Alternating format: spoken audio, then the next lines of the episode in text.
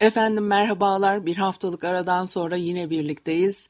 95.0 frekanslı açık radyoda ahşaptan betona, mecidiyeden jetona tam şu anda başlamış bulunmakta. Anlatıcınız ben Pınar Erkan. Elektronik posta adresim pinarerkan.yahoo.co.uk Bakalım bugün programımızda ne var? Biraz yine e, yemeklerden e, gitmek istiyorum ama öyle yemek tarifi falan yok da 1945 senesinde Refik Halit Karay'ın bir gazete e, köşesi yazısını e, konuşmak istiyorum. E, yemek adları ve tatları üzerinde yorumlar yapmış. Bazı şeyler günümüzde aynı devam ediyor ama bazı şeylerde artık unutulmuş tabirler var, benzetmeler, teşbihler var. Unutulmuş bugün kullanmadığımız şeyler. Bir de bazı yorumlarını da bugün artık yapamayız. E, çünkü e, incitir, efendim bugünümüzün anlayışında uygun değildir. E, ama geçmiş dönemlerde e, çok daha rahat e, bir şey birileri e, birilerine benzetilebiliyordu. Nasıl ifade edeceğimi bile kestiremedim. Bugün e, e, böyle e, ifadeleri kullanmak sizi e, ırkçı yapar, faşist yapar, bir sürü şey yapar. E, bunların birçoğu da çok haklı. E, ama geçmiş zamanlarda böyle dost doğru söylüyorlar. Üstüne üstlük de bunun ırkçılık falan olduğunu da e, e, düşünen yok. E, öyle bazı şeyleri atlayacağım yani ben de e, hiç kırıcı olmak istemem e, öyle düşüncelerimiz de yok zaten.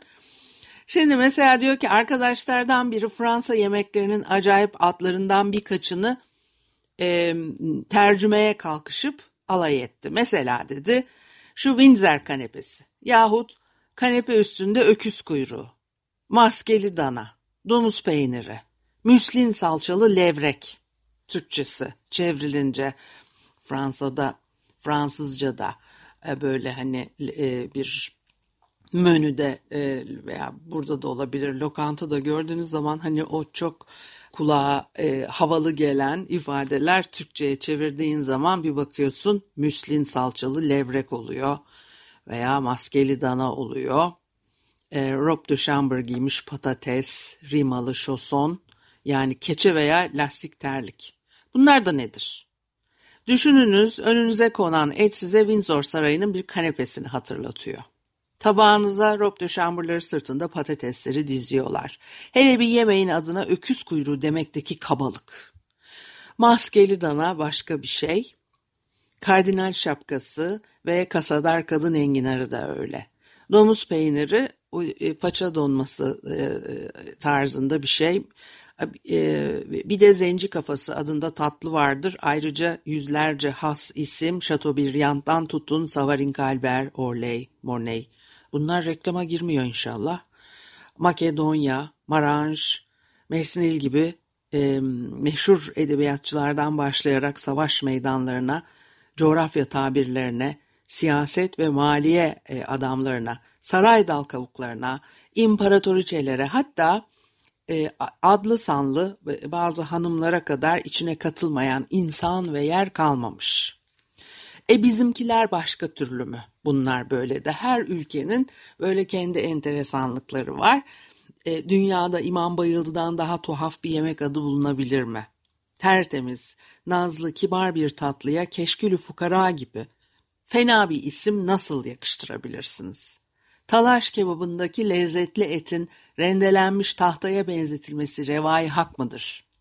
Kadın uzuvlarına kaba kaba hoyratça mehledilen, e, mal edilen, özür diliyorum, et ve tatlı isimlerini saymak nezaketsizliğinde bulunmayalım demiş ve de bulunmamış da zaten. Oturtmayı bile son derece kaba buluyor. Yahni musakka bastı e, sözlerini de sevmem diyor. Hele birincisinin başına bir e, papaz eklenir. E, e, o bir hani insanı doğrudan bir e, e, yiyecekle bağlantılandırmanın hoşuna gitmediğini e, söylüyor. Şimdi Dilber Dudağı da eski devrin bir dilek, direkler arası e, zampar ağzıyla yapılmış teşbihlerdendir diyor. Karnıyarık ameliyat masasını veya Abanos sokağındaki işlenmiş bir cinayeti hatırlatarak e, tiksindirmek bakımından hiç de yemeğe yakışmaz. Dolmayı da beğenmiyormuş. E, lüzumundan fazla tıkız ve kaba geliyor kulağa diyor. Böreğin manası bereket zamanla unutulmuştur. E, yoksa söylemeye yazmaya kimsenin dili ve e, e, kalemi varmaz diyor. E, böreğin manası neymiş ki? Bunu da öğreniriz. E, bir takım tatlı veya tuzlu yemek isimlerini de e, çirkin yaratılmış uzuvlara benzeterek berbat etmekten geri kalmamışızdır. Mesela iri fırlak gözler lokmadır. Gene iri biçimsiz kulaklar pirohi. Söt, e, sütlü muhallebi yaşlı hanımların beyaz fakat bumburuşuk tenini e, ifade ediyormuş. Yoğurtlu patlıcan, düzgünlü yüzü, pelte ve pörsüklüğü belirtmek için kullanıldığından dolayı teşbih merakımıza kurban olmuştur diyor. Tirit ve mesela ilk için diyor ki adi çapkının alkış nidasıdır. Hakikaten öyle. Rezillik başka bir şey değil. E, bu yorumları e, okuyoruz. Mafiş komiktir diyor. Sarı burma daha tuhaf. Hamayili ve pişi denen birer tatlı olduğunu bilen şimdi e, kalmamış olacak diyor ama pişiyi biz bugün de bayıla bayıla pişiriyoruz ve yiyoruz. Pişi tatlı da olur, tuzlu da olur, sade de olur, her türlü olur, şahane olur. Nazlaç ile nazlı aş acaba aynı şey midir? E, diyor. E, gene eski mahalle çapkını için teşbihe yarayan Paluze ile Elmasiye'yi unutmamış. E, şişman ve bıngıl bıngıl kadın rağbetten düşeli bu teşbihler rafa kondu diyor. Kaba saba e, tabirler elbette. Gelinizde tavuk göğsünün bir tatlı olduğunu Türkçesinden veya tercümesinden anlayınız. Zaten tavuk göğsü tatlısını bugün e, yiyen insanların acaba kaçı içinde gerçekten tavuk eti olduğunu biliyor. İsmi meşhur şimdi söylemeyeyim e, tatlıcılardan e, birinde inanılır gibi değil. Sadece tatlı değil işte pastım falan da satıyor. Tavuk göğsünün içinde tavuk mu olur diye benimle tartışmaya girdi vakti zamanında. Gerçekten bu çok acıklı bir durum bu. Ehli olmayan insanların herkes her işi yapması yapıyor. Ya yani ehli olmayan insanların ama özellikle bu sektörde e, böyle e, bir de e, bilmiş bilmiş e, iddia etmesi. O satıcı ama e, tavuk göğsünü yiyen e, ve severek de yiyen Tabii onlar sahte tavuk göğsü oluyor. Bu konuda çok e, e, dertliyim. Yani onu da söyleyeyim. Tavuk göğsü konusunda, sütlaç konusunda saatlerce konuşabilirim. Kazan dibi tavuk göğsü. Bunların içinde ya, e, e, tavuk eti olduğunun e, da artık unutulması gerçekten insana e, ama yeriz. Yani severek yeriz. E, sütlacı en çok severek yeriz. Şöyle diliniz lak lak lak diye böyle ağzınızın tavanına vuracak. Hele hele fırında pişmişse eğer hı, yemede yanına yak. Gerçekten ağzımın suyu aktı şimdi söylerken. Diyor ki söylerken nedense haz etmediğim birkaç isim daha tarator, pilaki, sikme, turşu, sübiye bu isimleri saymış. Uzun düşünürsem hepsinin az çok bir sebebini bulabilirim. Niye bunları söylemekten hoşlanmıyorum. Mesela sonuncusu Sübiye'yi kastediyor. Eskiden pantolonları gergin tutmak için ayakkabıları altından ıı, geçirilen kayıştır demiş. Akleti biliyordum da bunu bilmiyordum. Onu düşündüm yani bir an. Turşu e, e, sözünden hoşlanmayışım çok terlemiş birinin terbiyesizlik ederek göğsünün üstündeki elbise ve çamaşırları eliyle tutup kaldıra indire turşuya döndüm demesinden ileri gelir diyor herhalde o dönemin adab-ı muaşeret anlayışından kaynaklanıyor. Böyle yakanızı e, silkeleyerek kaldı ne o e, göğsün üstündeki elbise çamaşırları kaldıra indire turşuya döndüm demek terbiyesizlik olarak addediliyor demek ki en azından Refik Halit Karay tarafından. Bir ara verelim ondan sonra devam edelim. Efendim Açık Radyo'da ahşaptan betona, mecidiyeden jetona devam ediyor.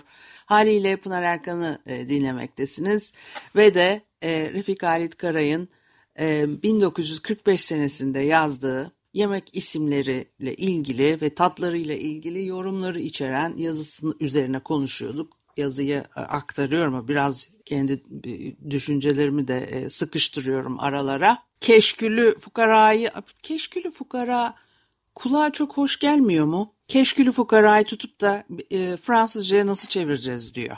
E, lisandan terkipler e, e, atılalı beri iyi oldu da sadece keşkül deyip geçiveriyoruz diyor.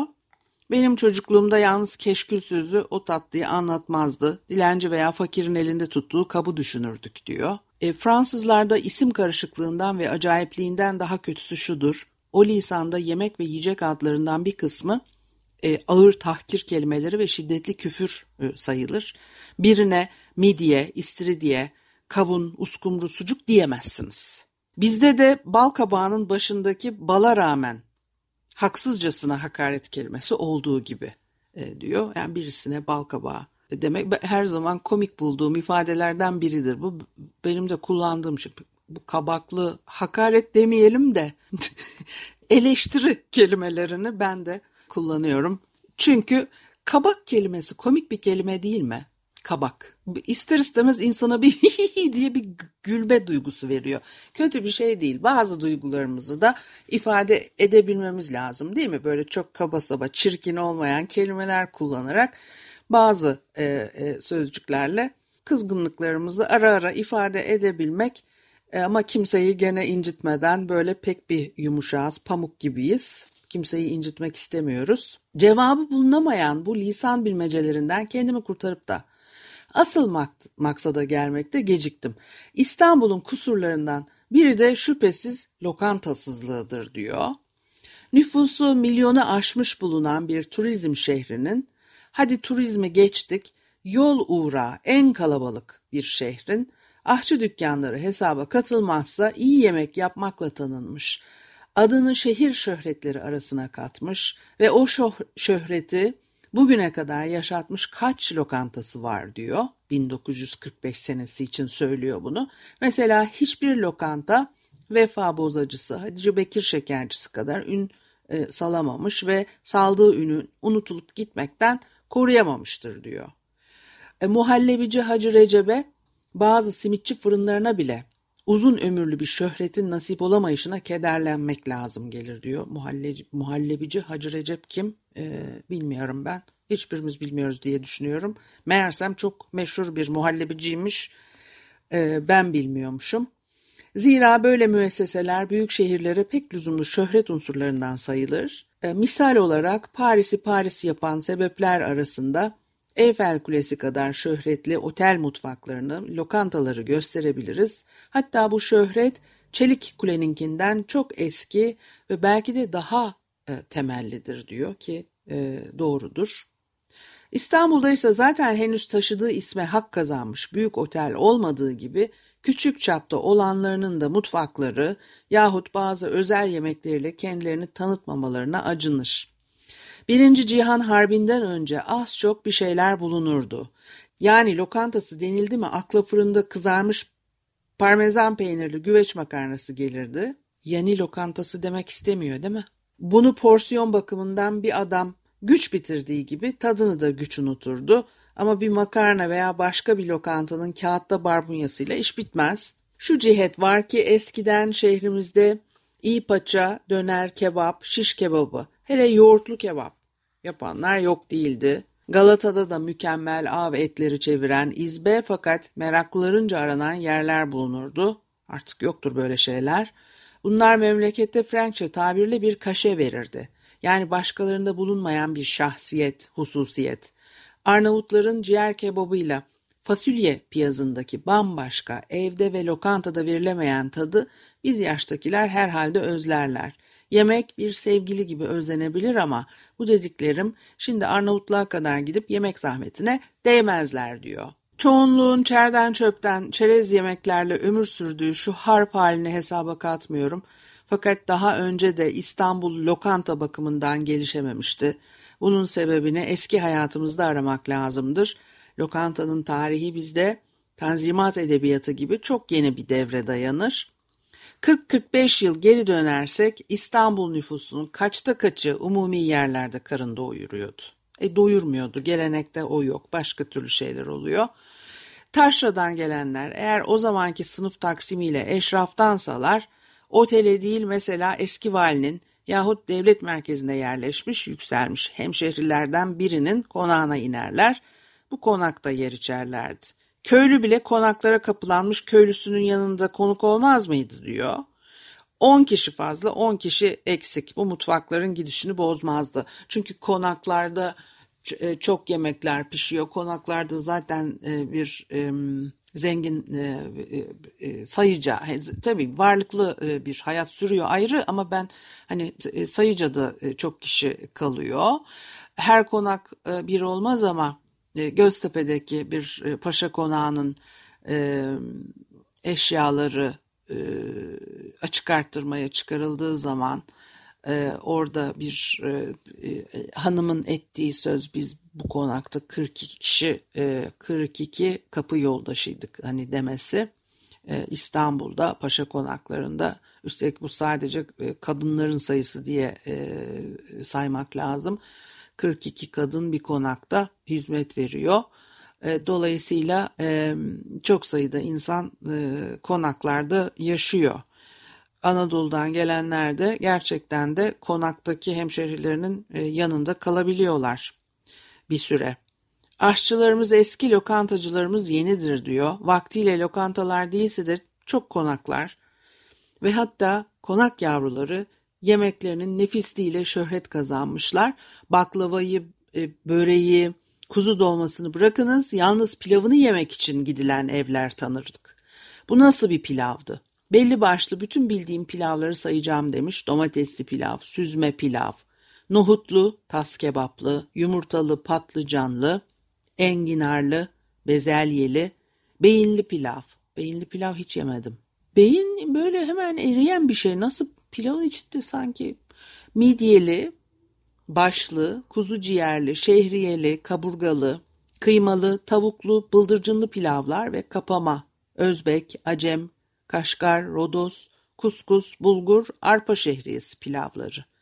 Hayır asıl İstanbul pilavı, makbul pilav, yapılması güç pilav en basitidir. Adi veya et suyuna harçsız ve garnitürsüz pilavdır. Hüneri bunda göstermek lazımdır. Zira saydığımız o sebzelerle, beyinlerle, ciğerlerle, tavuk etleri, şehriyelerle bir pilava az çok lezzet, raiha, manzara vermek mümkündür. Fakat pilavın sehli mümteniyi adeta ilhamla vücuda gelmişi, sihirbazca marifetlisi, sade dediğimiz cinsidir diyor. İşte bazı dost konaklarında bunu yemeye gidenler olurdu. Hele dedelerimiz beyinli ve bezelyeli üstüne bol ve katı domates salçasıyla tavuk etleri didilmiş pilavı alafranga yemeklerden sayarlar hiç sevmezlerdi diyor. 1945 senesinden söz ettiğimizi e, e, tekrar etmek istiyorum.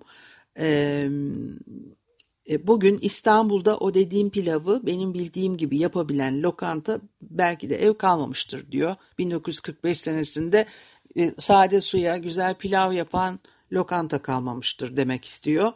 Pilavı pek enfes diye övülen yerlere başvurdum. Anladım ki onu yiyenler için pilav mefhumu şiir mefhumu gibi değişmiştir. Pilav da sürrealist bir nesneye dönmüştür diyor. Şimdi biz bugün gitsek o zaman pişirilmiş o pilavları e, e, Refik Halit Karay'ın beğenmediği e, o pilavları yesek acaba ne düşünürdük? O dönemin ağzına e, zevkine göre mi kötü yapıyorlardı yoksa bugün bizim yediklerimizden çok şahane mi e, e, olurlardı yeseydik?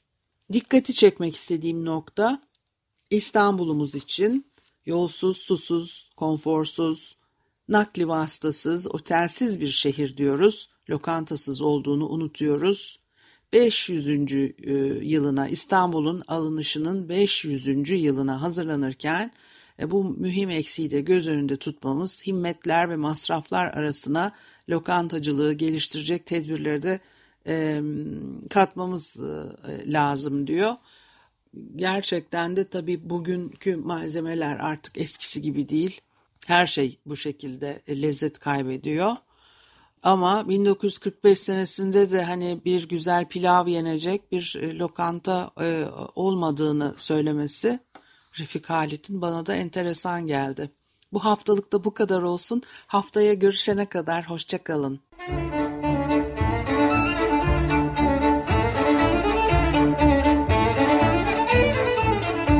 Ahşaptan betona, mecidiyeden jetona. Alameti kerametinden menkul kent hikayeleri.